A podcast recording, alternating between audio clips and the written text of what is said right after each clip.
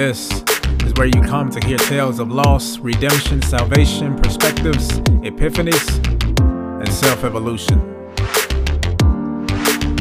Welcome, ladies and gentlemen, to the glory in our stories.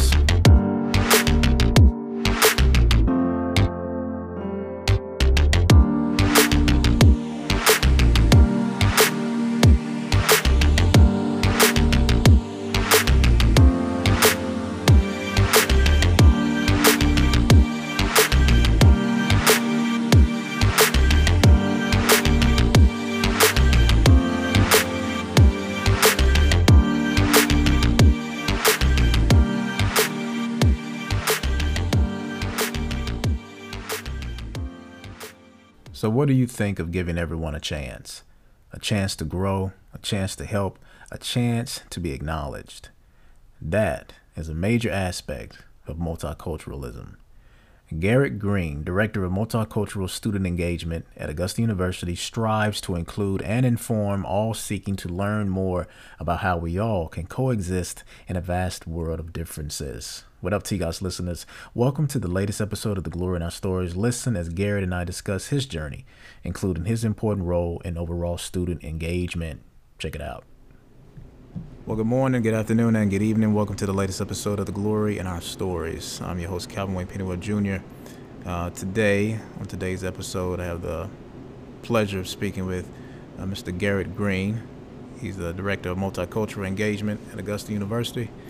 Um, ended up meeting him personally uh, via a a recent talent show that they held here at Augusta University, which I was surprised that they did due to COVID uh, restrictions. Um, but they were determined to make this happen.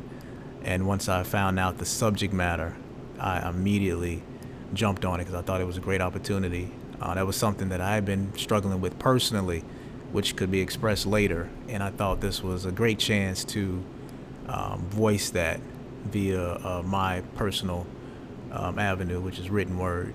Um, but thank you, uh, Mr. Green, for being here. Yeah, thank you for the opportunity. We're looking forward to it. And um, just conversing with you during the small moments that we had, Mm. I was just intrigued about how you came into this position. You know, what inspires you, and what are your personal goals, you know, Yeah. for the future. I got you. Um, I, I appreciate the question.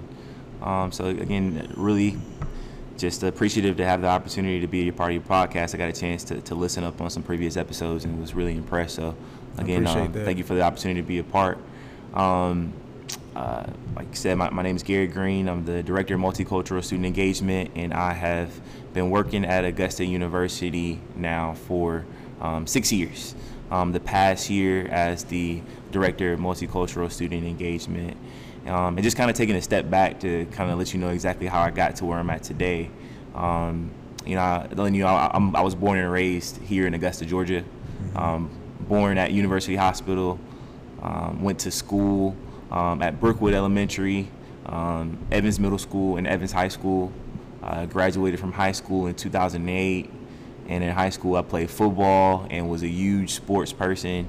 Um, really wanted to be on uh, ESPN, uh, being Yeah. a Sports Center anchor specifically. That was my dream job as a high school student. Specifically, loved Stuart Scott. Um, he was somebody that I saw myself in, and I loved how he used his passion for sports um, and you know the way he communicated that um, without playing sports, but just in the anchor in the anchor um, position. It, it was so powerful. So.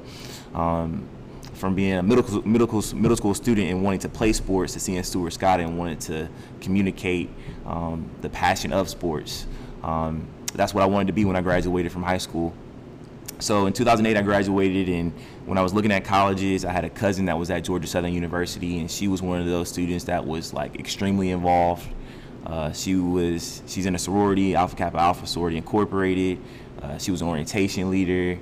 I mean, she was living it up at Georgia Southern, and every time I saw her at Thanksgiving and Christmas, she always had some amazing things to say about the institution. So, from her being that amazing recruiter, um, I went down there, and had a few visits myself, and fell in love with the school, um, and got there and was majoring in communications. And uh, during that time, I was trying to be uh, an anchor or, or be a newscaster. So I was getting good experience in that, but also at the same time, for my cousin, um, she told me the importance of getting involved outside the classroom. Yeah. So uh, she helped me become an orientation leader, and that really opened my eyes to the field of student affairs and working in higher education. Um, so as an orientation leader, you know, my eyes got really big on this kind of profession that I didn't even know existed. Because you know, when you're in K through 12, you don't really know too much about higher ed unless you have kind of like a strong connection with a, a faculty or staff member that works there. Um, but from being a college student, I really fell in love with the impact that those professionals were having on me. Um, I definitely know that my GPA wouldn't have been as high as it was, or I wouldn't have been as devoted of a student as I was if it wasn't for being an orientation leader, and then in turn being a student government and joining Alpha Phi Alpha Fraternity Incorporated. The connections, the bonds, the level of accountability that all of those areas brought me. Um, it really kind of pushed me to be the best I could in that in, in that environment. Yeah. Um, so from that push and the investment that was made into me, um, I wanted to give that back. So um, my passion went from wanting to be on ESPN to wanting to work at a college campus. Yeah. Um, so I graduated from Georgia Southern in 2012 with my undergraduate degree in communications. And um, I, I realized from talking to faculty and staff in higher ed that, you know, to get one of those positions, you need to get a master's in higher education or a master's in student affairs. So Georgia Southern had a higher ed program. So I uh, applied and I got accepted. Um, and I did two years uh, of, of a master's degree at Georgia Southern, where I was a, a graduate assistant in- in the first year experience office. I was still in student government, got some really invaluable experiences there. Um, graduated in 2014 with my master's. And then from there, I'm like, okay, what am I going to do next? Yeah. You know, um, I'm really big on financial literacy and, and really big on not getting into debt. So I wanted to go somewhere where I could start to save money. And the best place to do that is home. So Yeah. uh, after I graduated with my master's, I came back home to Augusta, and I was luckily able to get a job at Augusta University, specifically first in the College of Nursing. So in the College of Nursing, I was a recruitment and retention coordinator, and I did that for about a year and a half, um, recruiting College of Nursing students and helping College of Nursing students that were struggling with the curriculum. Um, and then about a year and a half after I was there, um, and a position in student life and engagement opened up to do more um, assistance with the Student Activity Center, the building that we're in now, as well as with the Student Programming Board that does homecoming and a lot of university traditions. So I did that for about four years. And then about a year ago, uh, this position opened up, and I've always been passionate about multiculturalism, diversity, equity, inclusion, just due to the impact of you know seeing that in my undergraduate experience and knowing the fact that you know from that those opportunities I really had safe spaces and, and really competent faculty members that were there to support me. So I really wanted to to be a part of that in this profession. So the position opened up and um, I was able to really make some good connections uh, while I was assistant director, and everything kind of fell through where, where I'm at today. So I'm I'm really happy and really passionate about this work. Really love working with students in this capacity, um, and doing the best I can to, again, give back to the same way that you know I, I, I was given to when I was an undergraduate student. You basically embodiment the result of how much a student a student's involvement in the university can can take you. Mm. And for, for, for like for me myself, when I was in college, I I was highly distracted, and I didn't see, I didn't appreciate the value of being involved with the university and what's going on. And I know a lot of people could automatically assume that somebody in such a position could be highly, um, how can I put it, overextended or, for lack of a better term, trying too hard. Mhm. Uh, you know, maintain the spirit of being in college. Yeah. But you actually enjoyed it, Mhm. which makes a huge difference because it makes it look easy and it makes it attractable, Mm. attractive Mhm. to other people. Like, yo, this is something that I could possibly do because Yes. obviously you were influenced by your family member, Yes. and this changed the trajectory of your, of your, um, of your decision making. Yes, yes, exactly. I mean, representation and you know connection and proximity is is, is so important because you're right. If I wouldn't have had uh, a cousin that showed me and you know illuminated the benefits behind it, I probably wouldn't have. Um, so I I really love to do the best I can to you know connect with students that may not be uh, initially interested in student leadership opportunities or may not have just been exposed to just let them know that hey this can really take you far not only if you want to do higher education as a profession but there are a lot of transferable skills and connections that can help you in any profession you're going into Yeah. um, so it's a really important work and i love to be able to kind of help you know uh, open students eyes to the possibilities that, that are there So if you would have never had that influence from your cousin, what direction do you see yourself? Man, I- I- that's a good question. Um, I probably would have been trying my best to, to be on ESPN. Yeah. Um, so I, I would have tried to, you know, probably start off at a local news outlet or Mm-hmm. News Channel 12 here, and started off on the nightly news or you know doing some uh, on-site reporting. Yeah. And would have tried to work my way up to where I was a news anchor and got enough tension to, to try to move up. Um, but yeah, I really don't know. It's a really quick question. Uh, it's really just crazy how, you know, um, you know, connections and experiences and those types of things really can change your whole life's trajectory for sure. Yeah. So just like I know sports commentators have to be informed about Mhm. stats and what's going on. So in the position that you're in, is there a parallel parallelism between that? Are there certain information that you have to be informed of Yeah. as things go along? Yeah, that, that's a great question. So, um, with kind of multicultural student engagement or diversity, equity, inclusion offices, um, you always kind of want to be up to date on trends and research and finding the best ways to be connected to students, specifically those that have marginalized or underrepresented populations or identities, right? Yeah. Um, so, so one of the big ways to do that is you, you always want to go to the professional conferences that are available to make sure that if there's a certain program or a certain initiative that your college doesn't have um, that's really impacting the student experience you're aware of and you can try to implement that on your campus Yeah. um, when it comes to, to when it comes to research and finding different ways to utilize data to help tell the story that your office is doing so you can help gather more resources and funding to impact more underrepresented and, and, and um, marginalized students you know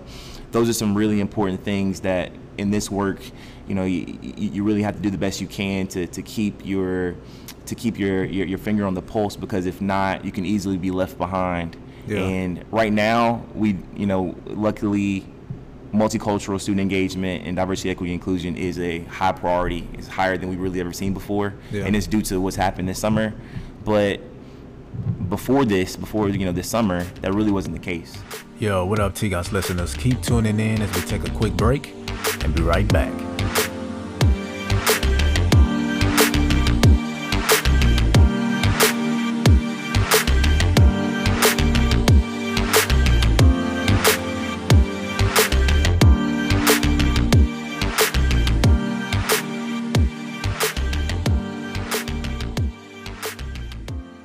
I recently deactivated my Facebook account. For me, it was no longer a virtual community, but a place to be chastised for being different. If anything, I welcome difference, for it challenges me to be more considerate and open to different experiences. I also had to start asking myself the hard question, which is Are you happy? The answer was no. I wanted to fix that. I plan to pay close attention to that which is adding to my life, such as wisdom and the perspective of others. I, I can't go back to old social patterns. That would be redundant and digressive. If no one told you today, remember you are worth being reformed and reminded of your value. Your transformation is required before reaching that next step. My next step is focusing more on my gift. What's yours? And now, back to the episode. Role it's really important that i get data and build connections and really show the power and the impact of the work that i'm doing so once this moment passes which i hope is not a moment i hope this is something that's long standing but if it is a moment that i can that i continue to do the best i can to advocate for the students that our office represents Yeah. Um, recently, we had some um, training that we had to do at my job, and it was the first time I ever heard of it in the last five years that I've been Mhm. there. And it is highly detailed um, information that we have to undergo so that we get a full understanding of what this means in all aspects of diversity. mm-hmm. And it's funny because this the material that we're given is not just centered about uh, ethnicity or race, but people with learning disability, disabilities, physical disabilities, uh, behavioral or psychological differences, Yes. like being aware of that. And I know a lot of us get so caught up with like, I don't need to learn this, such and such needs to learn this, but it's always something that we need to be informed of because obviously we're missing it on several marks. Yes. Um, so, what's one thing that you think that everyone needs to be um, highly aware of during this season? Yeah, you know, you you bring up a great point there. A lot of times people think diversity, equity, inclusion work is only for diversity, equity, inclusion offices or multicultural offices. Yeah. And that's the one of the big things that I always try to stress is that's not the case. Every one of us in a professional capacity, but also in a personal capacity, has the responsibility to be culturally competent Yeah. um, and understanding different experiences and identities that kind of go along um, with others. And if we don't do the best we can to stay up to date and to empathize and to help others that may not have as um, as smooth of an experience that we have in a lot of different avenues, um, we're really doing our fellow students, coworkers, um, you know, neighbors, and just our fellow people in general a disservice. Yeah. Um, so that that's one of the big things that I've kind of done the best I could to to really kind of educate people on is you know this this work is not only on the professionals that do it on a day to day basis, it's on everyone. And I realized, like for myself, um, I've always had a general respect um, for the opposite sex, for women. Mm-hmm. And I figured that, yo, growing up with women and sisters and a mom, that I would have a, a gather a different, like a, a concrete understanding to a certain degree. But as I gotten older, I realized that the way that I communicate with my family, who happen to be women, isn't the same as communicating with a fellow uh, female coworker because their background is completely different. Mhm. And like we just take these assumptions and these generalizations for granted, assuming this is the way that it is Mm. across the boards. And just participating in the the talent show, seeing the diversity in the um, talent choices, the music, um, the the dancing, like just having bringing that to light and saying this is how uh, diverse we all are, but just being aware of those specific aspects of somebody's life and totally disregarding it, especially when we're fed stereotypes through the media Yes. and them having to conjure up this this narrative that this is the way certain people are. Um, is this something that you had to experience yourself? Like growing up, are there any um, expectations people had of you based off your ethical background, your Mm. personal preferences, and what you had to deal with personally? Yeah, you know, that, that's a really good question as well. You know, I- one of the ones I always go to is a lot of times people always think that all black people can dance. Yeah. and I'm not a good dancer at either. all. I'm not either. that is not my strength. Um, I, I, like I said, I'm a part of Alpha Phi Alpha Fraternity Incorporated, and we, we we step and we stroll, and you know. That always is something that I hate when it gets to that part because that's not my strength. Yeah, I yeah, always have yeah. to spend probably about three times as much time to learn um, and be decent at it. Uh, Yeah. And I mean, just decent where I just get by where people won't be like, what in the world is he doing, right? um, so that, that, that's one thing. Um, you know, another thing is uh, a lot of times when uh, when I was growing up, people would always say that I, I sounded differently than they think the average per- black person would sound, and I always would be offended by that. Like, how was the black person supposed to sound? Yeah. Um, Yeah. You know, th- those types of things were really offensive to me. Um, eh, you know, people always thought when it came to sports and those types of things that you know, hey, this person is really good at basketball, um, so let's go automatically. You know, eh, and I was pretty decent, but I mean, eh, just because you're black doesn't mean you're you're automatically gifted at all sports either, right? So Yeah. I definitely kind of experienced it, I I experienced those stereotypes, and um, as a child, um, you know, I really because I went to a predominantly white school system, so they happened to me at such a young age that I really almost got desensitized to them, to be honest.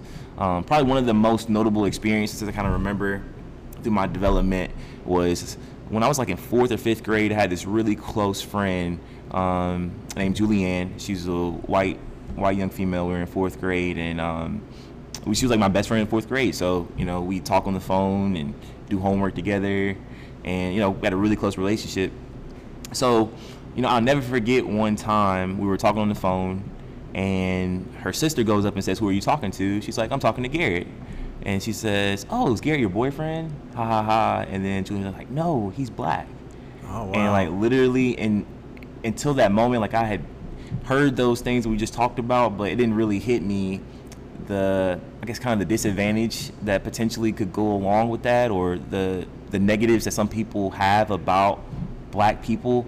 Um, I never really heard as a kid. Because I mean, I think at that time I probably did have a, a little bit of a crush on her. So Yeah. not only the fact of you know potentially liking somebody and them not liking you back, but them not liking you because of the color of your skin, Hmm. and that was um very memorable to the point that like I'm 30 years old and I know that happened in fourth grade and it's still it's still with me to this day. Wow. Mm. Um, so when you come across students, do you see yourself in these students, which also dictates how you communicate with them and how you try your best to get them engaged in the things that they're interested in? Yeah, yeah, I, I, I definitely do. So when I was a when I was a freshman, I was definitely one of those students that was, you know, I went to the football games at Georgia Southern, and I had a, a group of friends that were from the Augusta area that I hung out with. Yeah. And um, really, besides that, I was like, oh, this this like student leadership stuff, like this is this is whack, this is lame, you know. This is for like the people who were in high school who like made straight A's and were trying to be an SGA and all that. Like that's kind of what I, I that's what I kind of um, saw in it at first. And like I said, until my cousin really stressed to me the benefits. So I try to do the best I can to be my my cousin to, to be the same way my cousin was to me to other students. Yeah. So I try to go out my way to, you know, first off, build a relationship with them, but then from that relationship, stress with them some of the opportunities either my office offers or other offices on campus offer them to support them through the college experience.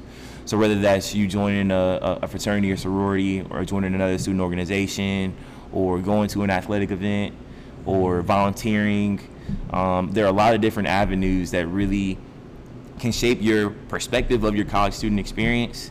And unless there's somebody that, you know, really kind of pushes you to, to do so, specifically for a lot of us that are black or a lot of us that may be first generation college students, you know, we not be we, we we may not be aware of the importance and the value that that brings to our college experience. So I do the best I can, like I said, to um to help other students to develop that. Uh, I remember when I was right before I graduated, it was my senior year, was senior semester, and all the professors that I had come in contact with were reminding me, "Yo, since you are an English major, you're more than likely, and if you're looking for a profitable career, if anything, you probably want to pursue education." And at that moment, I was like, "Well, my mom was an educator, my sister is. I want to do something different," and nobody introduced me to any different avenue. So I thought about journalism and I was like, nah, that's not something I want to get into. So nobody offered me an alternative. Mm.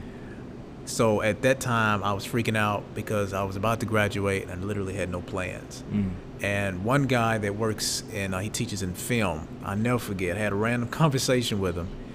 He was like, so what are your plans post graduation? I'm like, I'll do this and do that. I might go like directly into school, like um, um, graduate school. Mhm. He said, you ever thought about just taking a break? And I was like, no. And he said, yeah, man, when I graduated, I traveled and went here and went there.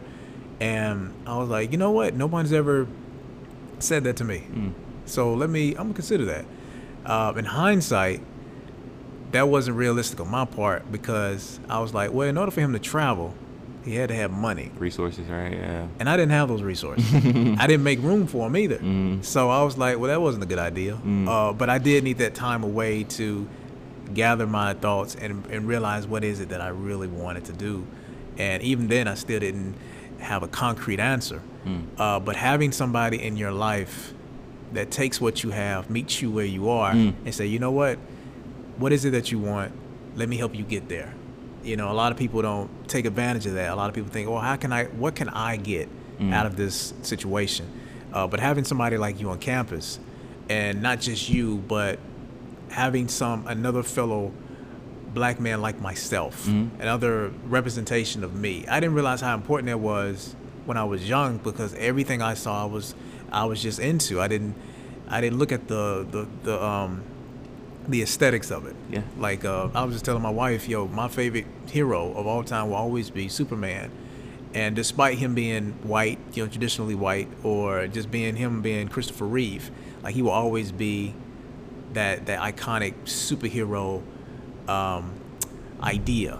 But in hindsight, looking at everything that I've been exposed to, I didn't see a lot of us uh, in in the forefront. You were either an athlete Mhm. or you were an entertainer.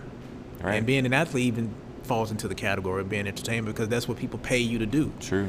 Um, but seeing you in this position, I was like, yo, this is this is really awesome because they get to see us black men in a different light.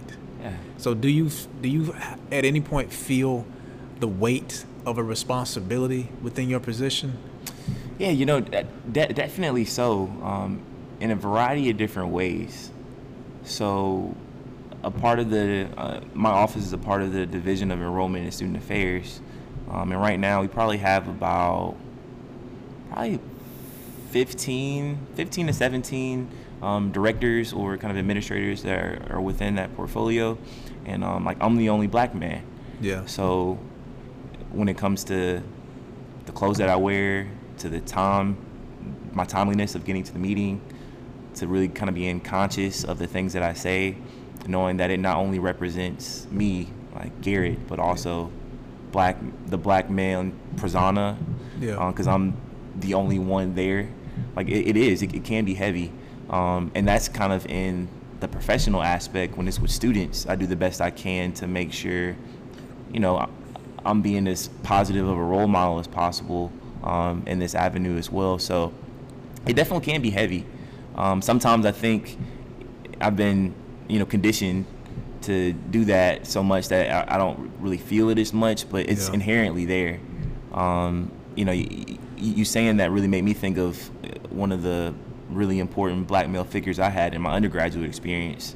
Um, so I know I only had my cousin, but I also had um, this individual named um, George Lewis. He was the dean of students at Georgia Southern when I was there.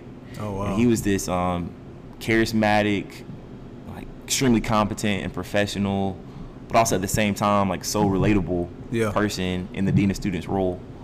And when he was a member of Alpha Alpha Fraternity Incorporated, uh, he loved sports, um, but also oh, he was this very educated and smart and just driven person.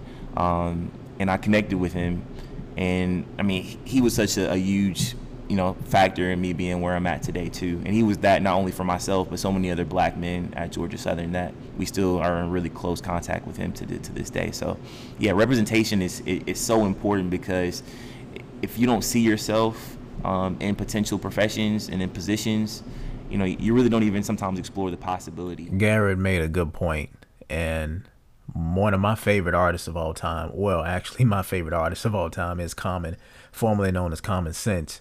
He was one of the first few artists that I actually heard uh, write the way that I thought, and I thought to myself, "Yo, how awesome it is to see a fellow black man express himself the way that he does and be understood." And that was, I think, that's one of our one of primarily our primary objective is to be understood. Um, so to see somebody in that position and all the uh, hip hop artists that came out before him and after, you know, it was nice to see somebody like me in that position, and it gave me hope. So he made a good point. So continue to listen uh, to the latest episode of The Glory in Our Stories uh, with Mr. Garrett Green.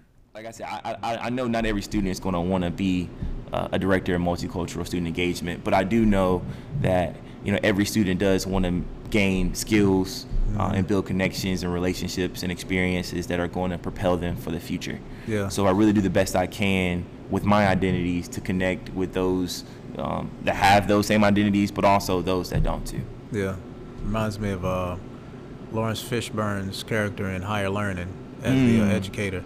Like he, he he embraced him, himself as a black man, but he also knew that we couldn't constantly use it as a crutch. Yeah. Like we have to progress. We have to set ourselves up for success, and at the end, despite everything that was going on, when he embraced, um, what's his name? Is it is it Omar?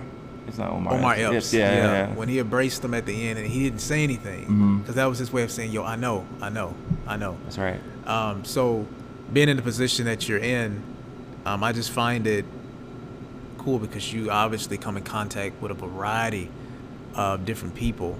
Uh, what are some things that you find yourself learning now that you've gotten to this point? So you know, the really great but also challenging thing about working in a multicultural office is that you know you can be an expert in the like the office, Yeah. but you're not an expert in all the different cultures.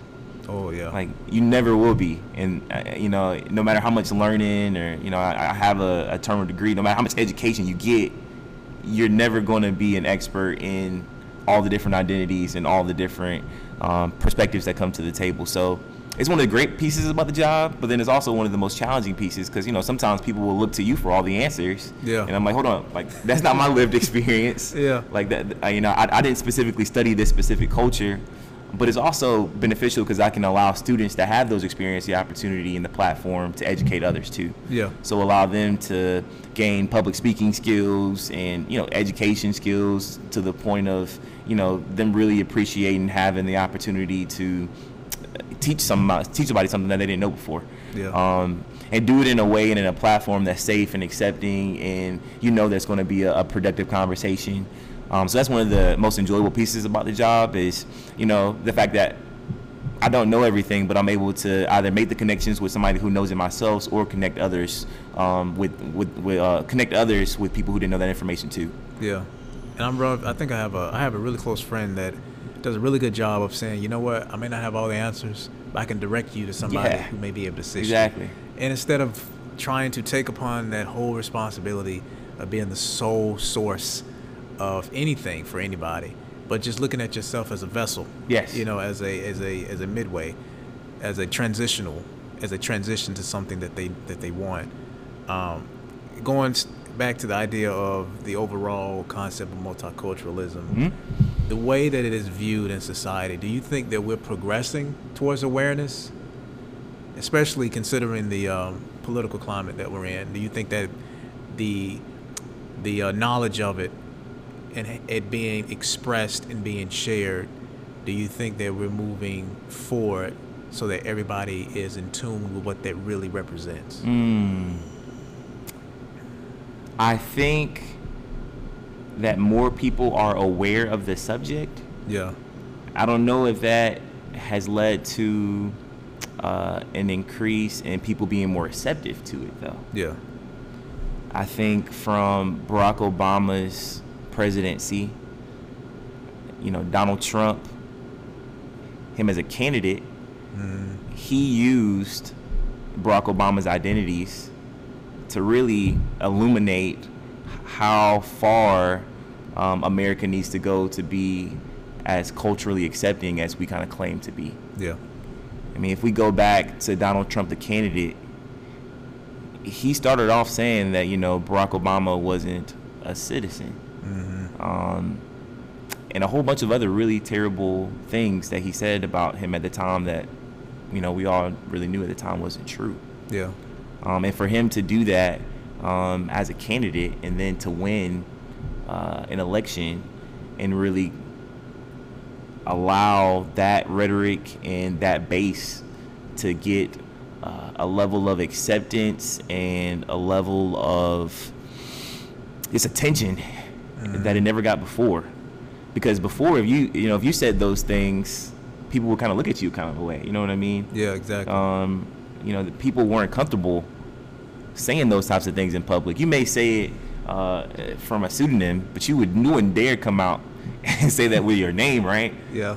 Hence what we were just talking about. Yeah, exactly. yeah. Today, people are bold enough to send an email to uh, the entire college.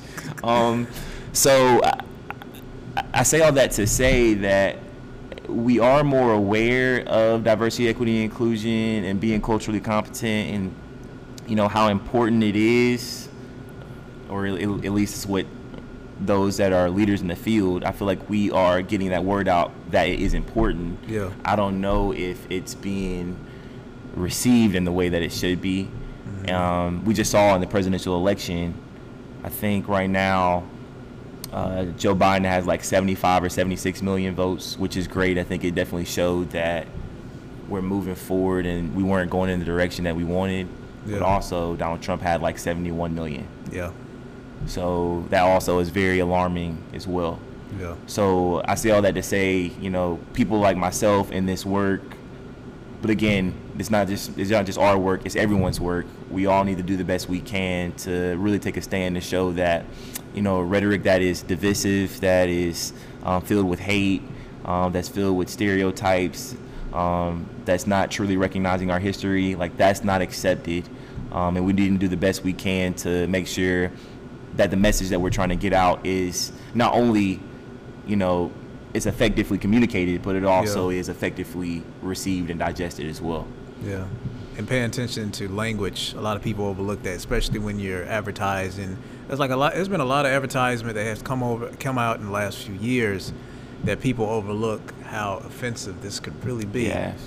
And uh, one case in point was I found like I love hats. I love it. If I can find like a nice good one, I buy it. Huh. So I found one with uh, the Cleveland Indians on it, and I was wearing it, and I was like, "This is nice," but eh, of course you're aware of the controversy of having the, the Cleveland uh, Yes.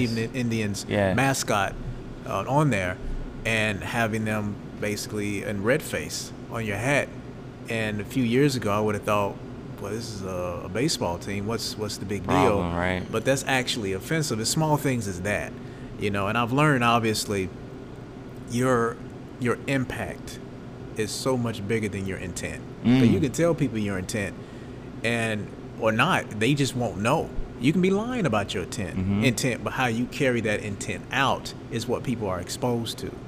Um, and being aware of that and working for an organization that makes sure that that rhetoric is not um, um, repeated and it's not in continuing rot- continue continued rotation amongst people that you actually care about. Like I've heard somebody who was um, speaking for one one side. Well, well, they were saying that they were willing to overlook personality for the sake of policy, hmm and I was like, that's very hard to do.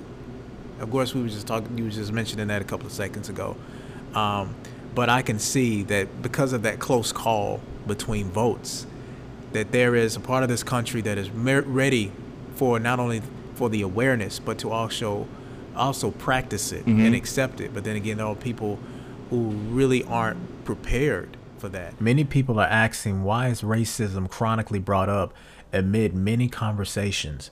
Many think it's a thing of the past, while our neighborhoods and streets say the contrary.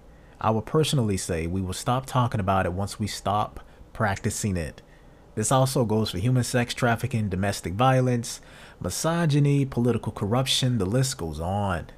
Let's be about change. Let's be about equality. Let's be about love. For the fruits of the Spirit are joy, peace, kindness, goodness, faithfulness, and love. Galatians 5, verses 22 and 23. Let's choose to be great, period. And now, back to the episode. Do you feel that it may be? Well, I, I guess this is the question I wanted to ask.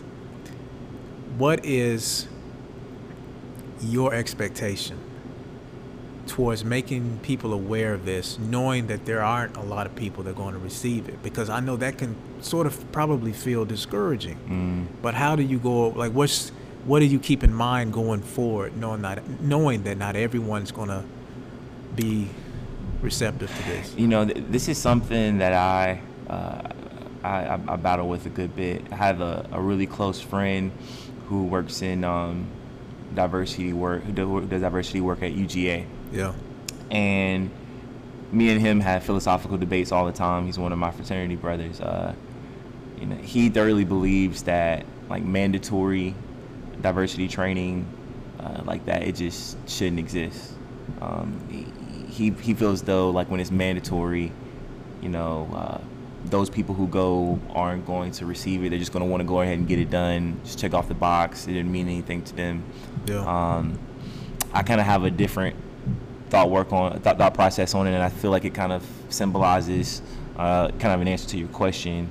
Is that I definitely agree that there probably will be people who just you know do it just to check off the box or do it because you had to because it was a part of uh, your job responsibilities.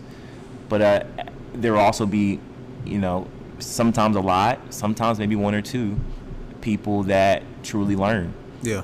And truly are changed and impacted by it. And that's what I do the work for. I do the work for those one or two, or sometimes even potentially larger groups of people that are impacted and that truly receive and digest the information the way that it was intended to be. Mm. Um, and I understand that, you know, there may be people that hear the information and don't accept it and don't agree, and they're still going to continue to think the way they thought, and that's their choice.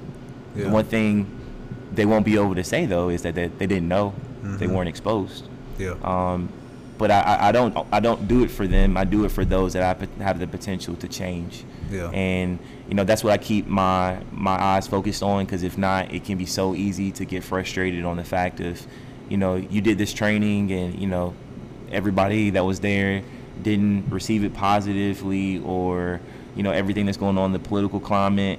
You know, Donald Trump literally tried to sign an executive order.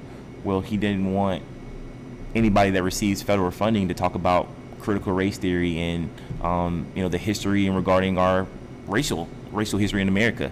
Wow. So that that would have directly impacted you know a lot of offices on campus like mine, uh, depending on how the university administration interpreted the policy, right? Yeah. So luckily, uh, the University System of Georgia didn't interpret it directly in that way or didn't see it as an, enforceable in that regard. Um, and also the fact that Donald Trump probably lost that probably has, has will lead to it not being um, mm. as enforceable. But there was a strong attack on the work, um, and you know if you're in this work and you see that happening, that can be really deflating. Yeah. But again, you just have to do the best you can to wake up every day and stay focused on the potential impact you can have on those that, that receive the information and, and not only receive it but also use it to educate others. Yeah. Mm. Oh, that sounded like hush money. That's crazy. Uh-huh. Um, so what will you say? So what are your plans going forward in the midst of everything that's going on? Um, I guess in the next year or two, what are your plans for the organization? Yeah, so in the spring semester, COVID nineteen has just you know really impacted the way we plan, mm-hmm. and right now a lot of our potential programs and initiatives are still kind of in the air. Yeah. Um, whether we're going to do them in person or virtual, but you definitely will still see a lot of um, engaging experiences. Um, whether it's we'll, we'll do probably like a, a being black at AU part two, where we bring our, our, black student organizations and our black faculty and staff members together to talk about the black student experience here, mm-hmm. um, uh, being LGBTQ plus um, at AU. Um, a lot of those different identity um, programs. We will continue to do those. Uh, we do a program called Courageous Conversations where we bring uh, a, a, faculty member uh, or an expert um, on campus or in the community to talk about uh, a topic in diversity, equity, inclusion. Um, this semester, we talked about implicit bias. We talked about um, religion and, and social justice. Um, we talked about the basics of diversity, equity, inclusion, and those were some really impactful conversations. So I look forward to continuing those. Um, uh, you know, we just have a variety of different events that we really hope to continue to touch students and really just provide them safe spaces to have these have these conversations because you try to have them on Facebook you know, it, it's not going to go uh, very productively. No. So we, we do the best we can to create those outlets for those types of dialogues to happen in a truly safe, constructive space. Mm-hmm. Um, and that's one of the pro- probably most proudest things I am of, of my position is to be able to allow people to, you know, have those really difficult discussions and um, do them in a way that everybody will feel like they were heard. Yeah. Yeah. So, what would what would be your advice to current students navigating their life through the university experience? Um, I would say, you know, take it one day at a time. With everything going on with with COVID nineteen and how that's impacted instruction, I definitely know it can be really draining having to learn online. Mm. Um, you know, the fact that you know you, you don't have a, a, teacher in person and being able to, to make that connection or, or hear the lesson directly in person can be more challenging so i always encourage my students to really go above and beyond to go to their professor's office hours yeah. um, to make sure if you have any question about you know what happened in class that you, you wrote it down when it was going on in the virtual setting and then you meet with your professor during those office hours so not only you're getting the information, but you're also building that relationship with that with with, with that professor that can help you uh, in the long term.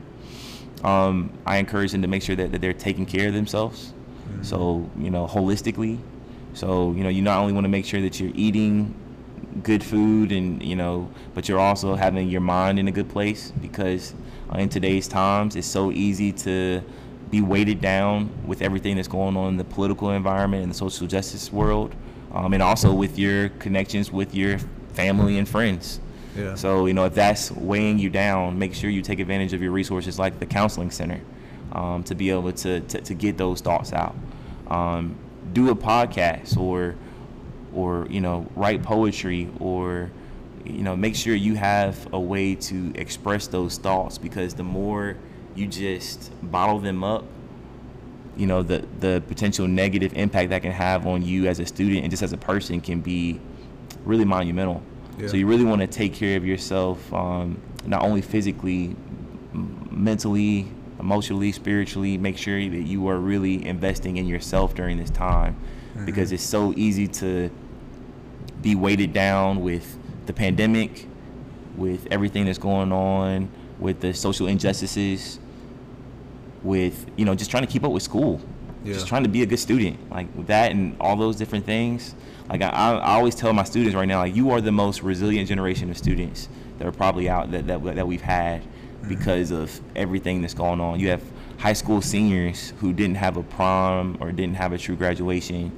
You have freshmen that are coming in and weren't able to have a true freshman experience. So you know they are really having a hard time making those connections that we all know are extremely important in you know progressing throughout your college experience. So I just encourage them to do the best they can to to make those connections with their faculty, you know, make those connections with staff members like myself, and then also to make sure they're taking care of themselves so they can be the best students, but also just healthy people that they need to be to be able to succeed. Yeah. Um, and this is a question I enjoy asking all my my guest is from based on your experience in your life, your personal story. Uh, what would you say um, is the glory in your story? You know, I, I would say the glory in my story is the ability to give back in the way that was given to me. Um, that's re- the reason why I do what I do. Um, that's the reason why, you know, I, I, I, went to school for this. The reason why I come to work every day. Um, it's really to be able to, to give back and hopefully impact students just a little a little bit in the way that I was impacted. So um, I, I hope that I'm building connections and, and, and making an impact to the fact that when a student graduates, they can look back and say, I had a true advocate, a true friend, a true supporter mm-hmm. um, that allowed me to get to graduation, but even most importantly, allowed me to, you know, be a more prepared and, and and, and, and competent person in life. Yeah. So that's kind of the glory. That's why I do what I do, and that's kind of what what what charges me um, every day that I wake up. Well, um, thank you for your time. I really appreciate it. I know we could uh, talk more, um, but this was um, highly needed. I needed.